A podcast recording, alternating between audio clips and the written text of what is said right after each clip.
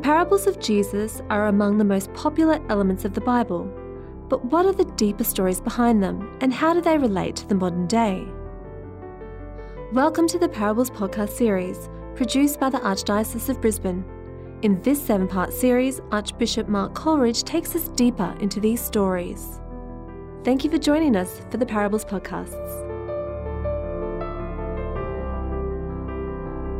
In our exploration of the world of the parables, we turn now to Luke's Gospel once again, which has so many of the greatest parables. We're not exactly sure why so many of them find their way into Luke's Gospel. They're not found elsewhere, but they were clearly part of the repertoire of early Christianity that were honed over a, quite a, a long period of time in, in teaching and preaching and find their way eventually into the written texts that we call the Gospel. One of the parables found in Luke's Gospel in chapter 16, in fact, is the parable often known as Dives and Lazarus. Now, I have to say, this is a bit of a misnomer. Because, in fact, although Lazarus, the poor man at the gate, does have a name, sometimes confused with Lazarus who was raised from the dead, but they don't seem to be the same person, though they have the same name. But the other character, or one of the other characters in the parable, has no name at all the rich man. He's not called Dives in the parable, he might be traditionally, but he is nameless in the parable as Jesus gives it to us or as it's given to us by Luke in his gospel. It's not by accident that the rich man has no name, and we'll have a look in a minute as to why that is so. The parable is addressed to the Pharisees once again, who are called lovers of money. Not that there's much evidence that that was typical of Pharisees, but clearly the ones that Jesus is talking to seem to have been in that category. Lovers of money. And the parable will talk about money, but not just about money. And hearing what Jesus has to say about money, we're told they ridiculed Jesus. And it's at that point of ridicule that he gives them this parable of the rich man, money, and the poor man at the gate, Lazarus.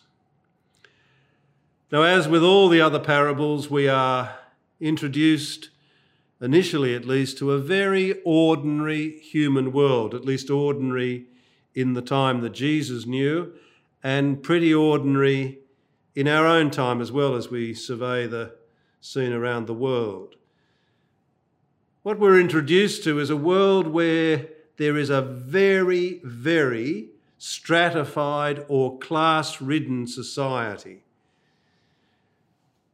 Huge inequalities here again, I think of the world as we know it. Is it any different? Where the rich felt constrained to indulge in what's often called conspicuous consumption. And we're told of the rich man that he dressed in fine linen and purple and feasted sumptuously every day. Well, that's what I mean by conspicuous consumption. He must have had a big house, he uh, ate big meals, and he dressed in the most expensive gear. By contrast, Lazarus had no house, he was barely dressed at all, and he couldn't even eat the scraps that fell from the rich man's table. You see what I mean by great inequalities. This was, was again quite ordinary and typical of the world that Jesus knew. It was a world where it seemed only the rich mattered. The poor seemed, as it were, nameless. They didn't have an identity. They didn't matter at all.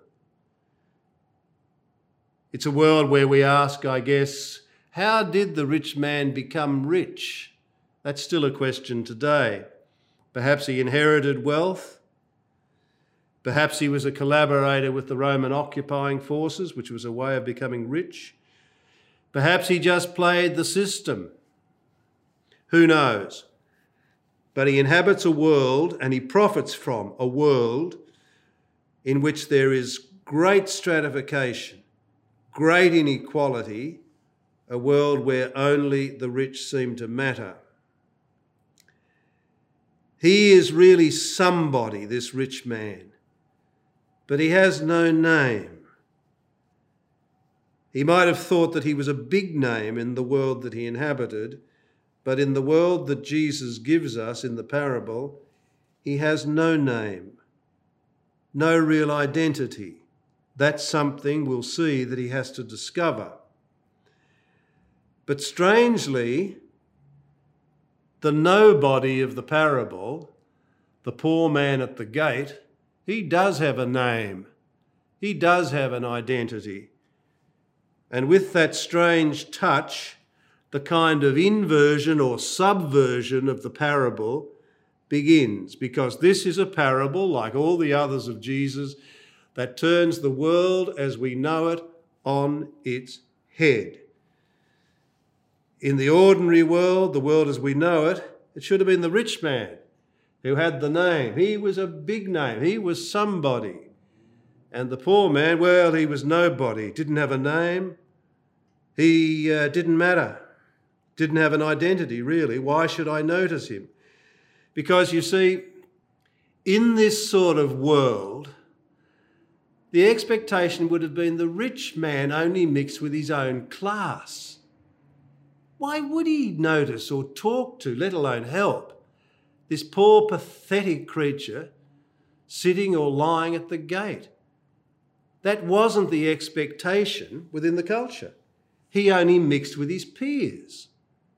So let the poor man mix with his peers if he wants to, but it's not my responsibility as a rich man in my big house and all my money to be mixing with or helping or relating to or getting to know this pathetic creature at the gate.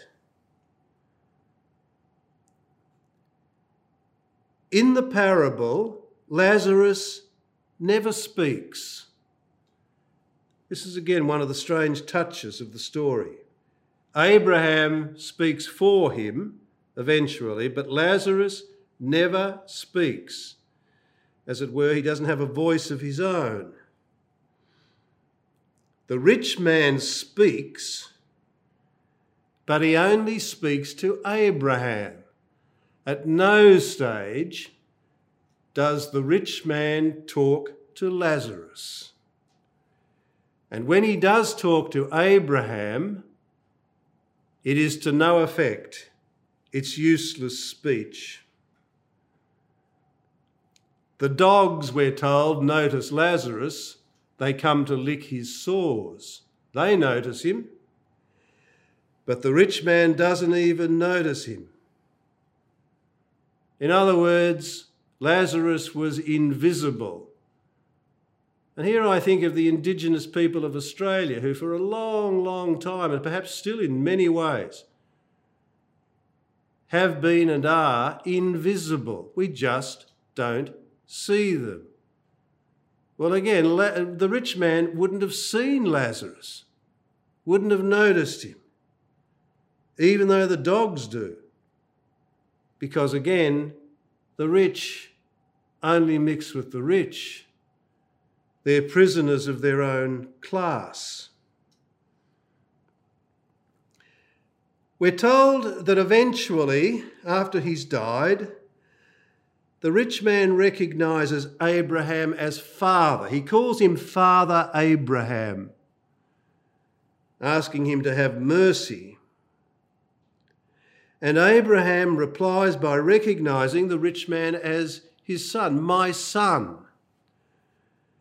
So here the question of father and son begins to emerge and it is central to the vision of the parable and the vision of the kingdom of God that is generated by the parable. But the rich man, you see, never recognizes Lazarus as brother. He recognizes Abraham as father, but never recognizes Lazarus, never sees Lazarus as brother. Didn't see him at all the best he can manage is seeing Lazarus as a kind of servant. Didn't see him at all during this life, but now he wants him to be a servant. I beg you, he says to Abraham, send Lazarus to me to dip the tip of his finger in water and cool my tongue. Who's he worried about? Himself. So he doesn't see Lazarus as his brother. He sees him as a servant now. Didn't see him at all, but now sees him as a servant to serve his own purposes. And then he wants Abraham to send Lazarus to his father's house, to his five brothers, again, using Lazarus to serve the purposes this time of his family. So Lazarus then is seen as a servant to serve the purposes of the rich man, but not seen for what he really is, not seen as brother, which according to the parable is his true identity. Until the rich man discovers the truth of fraternity, brotherhood, the chasm remains between him and Lazarus, and therefore between him and Father Abraham. There was a chasm on earth between the rich man and Lazarus, a chasm of alienation, non recognition, invisibility, and so on. But what the rich man is called to discover, and we with him, is that to be sons of Abraham is to be brother to each other. And that's what the rich man has never discovered, even beyond death, and why the chasm that existed in this life exists in the next as well. The chasm can only be bridged insofar as he discovers and then enters the world of brotherhood or fraternity. He speaks of his own flesh and blood brothers and he feels for them. And he feels for them in a way he never did and still doesn't feel for Lazarus. He sees them, is concerned for them in a way that he never saw Lazarus and in a way he was never concerned for Lazarus. But this is the brotherhood of flesh and blood, and that's not the brotherhood to which the parable looks. In fact, according to Jesus, the rich man will only discover the truth of fraternity and enter the world of brotherhood, the kingdom of God, if he learns to listen. Now, listen is one of the key words of the whole scripture. Shema Yisrael from the book of Deuteronomy, the text that uh, Jewish people recite every day. Listen, Israel, the Lord your God is one. So, listening is at the fountainhead of the whole of Scripture, and it's found at the heart of this parable as well. First of all, the rich man will need to learn to listen to the scripture. As Abraham says, they have Moses and the prophets. They should listen to them. But there's more to the listening to which the rich man is called.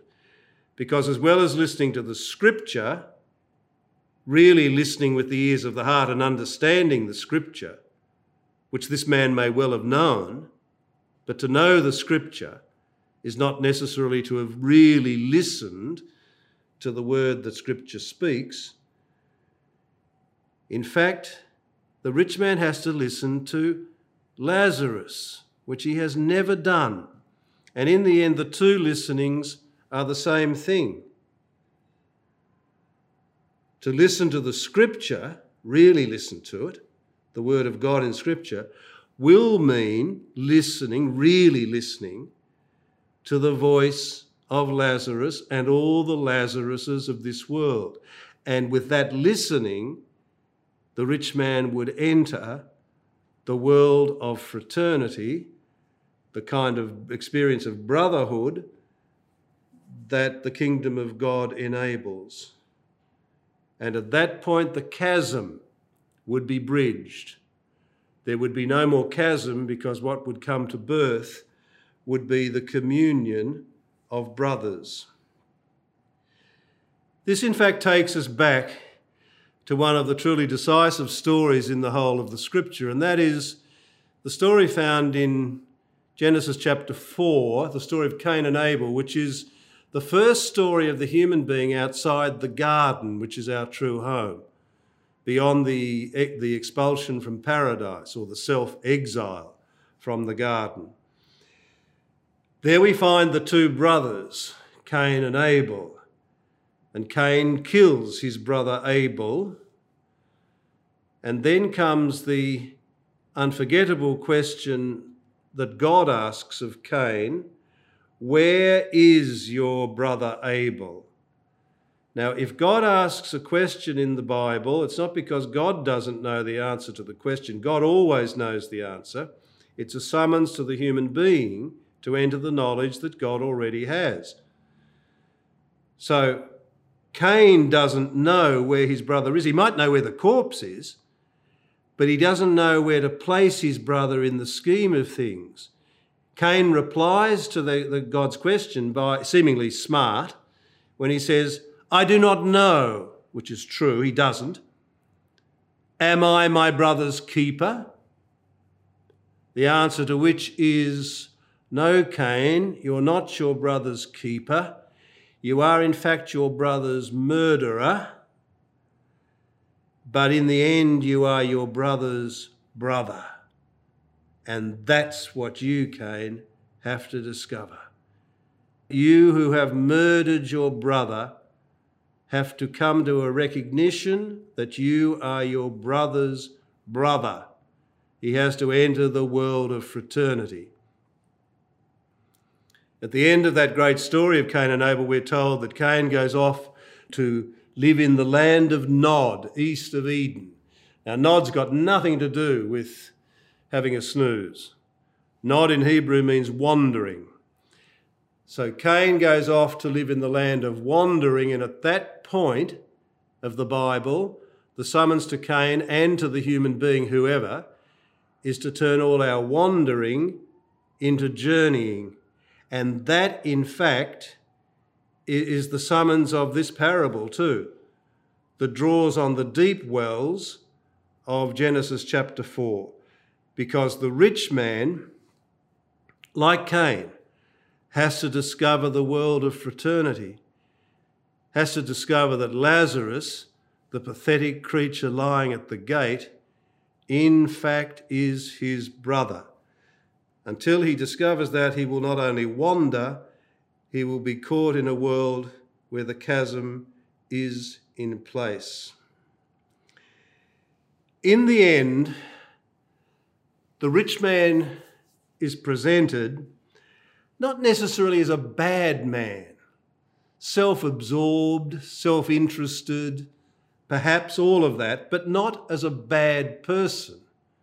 Similarly, the Pharisees, the lovers of money, are not bad persons, the people to whom Jesus is speaking. But the rich man and perhaps his listeners are presented to us as good people, basically, or at least not bad people, but caught in a bad system. We've seen this before. Not bad people, but prisoners of a bad system. And it's that system that Jesus wants to subvert. Again, his, his perspective is not just personal or individual. Jesus is focusing upon a whole world, a whole bad system that produces rich men like the one in the parable and the Lazaruses of this world. Jesus wants to subvert that in order to bring to birth the kingdom of God, which in the end is the good system that God wants to bring about. What we find in this parable relates to something we see later, and it's an important passage later in Luke's Gospel. in Luke chapter 22, verses 25 to 27, because there Jesus speaks very specifically of the kind of world that the rich man and Lazarus knew and that Jesus knew too. Because he says this The rulers of the Gentiles lord it over them, and those in authority over them are called benefactors. But not so with you. Rather, the greatest among you must become like the youngest, and the leader like the one who serves. Now, the world that Jesus knew, that the rich man knew, and that the poor man knew was a world full of benefactors. There were a few rich people, and if you were poor, the only hope you had of survival, even, was to attach yourself as a client to a rich benefactor. And that would have been what Lazarus was trying to do, lying, sitting or lying at the gate. So, so the world of the Roman Empire was a world structured according to benefactor and client. Very few benefactors, all of them rich, but millions of clients who could only survive by attaching themselves to a benefactor. And Jesus puts a bomb under that world and says, you, you are not to be benefactors to anyone, nor are you to be clients. There's only one benefactor, and that is God, and you're all clients of God. In that sense, you're all brothers in the language of this parable. So that again, this parable is not a one off in, in, certainly in Luke's gospel, but, but relates to a whole vision of, of, the, the world as we know it, the bad system that needs to be overturned. And that's what the parable seeks to do. So the vision is it is personal, and the summons of the parable, it's intensely personal. But at the same time, it implies that Jesus brings to birth a whole new social order uh, and, and, it has uh, enormous social implications. A thing as seemingly simple as this parable and the other elements of the scripture to which it relates. It is important to look after Lazarus. Again, the, the, the, need is immediate and obvious if you've got eyes to see. So we do have to look after all the Lazaruses of this world. And how many of them are there? Millions, billions perhaps. But that's not enough. Because what we're also called to do is to work to change the system which produces Lazarus and all the Lazaruses of this world. How do they end up like that? Earlier we asked the question, how did the rich man become rich? But how did Lazarus become poor? Again, probably because he was born into a poor family, never had a chance in life. And those answers that we could give as much today as Jesus could give, or anyone could give, thousands of years ago. So tend Lazarus by all means. That's crucial. But it's not enough. We have to ask the questions which equip us to change the bad system which can hold good people imprisoned. As with all the parables of Jesus, this one is unfinished. One question, obviously, is well, how did these Pharisees respond to what they heard? Were they locked in a world of ridicule? Did the ridicule become even worse? Or perhaps did they turn away from the love of money and the great alienations which that brings, to tend to the Lazaruses lying at their own gate and do something to change the system that produces the rich men and the Lazaruses of this world. The other question is how do we respond? Only we can finish the parable. How do we respond individually? That's clear. But how do we as the church become a brotherly church? How do we enable the church to become more clearly and powerfully and consistently a church where that experience of brotherhood is not only talked about, but which is actually offered in a world and offered where there are rich men with Lazarus lying at their gates. In other words, a community of the sons and daughters of God where the rich and the poor can come together and embrace, as eventually, we trust, Cain and Abel will do, discovering each other finally as brothers. Thank you for listening to this episode of the Parables podcast series. If you enjoyed this podcast, please follow the Archdiocese of Brisbane on Facebook, Instagram, Twitter, and YouTube, or subscribe for more podcasts on iTunes or Spotify.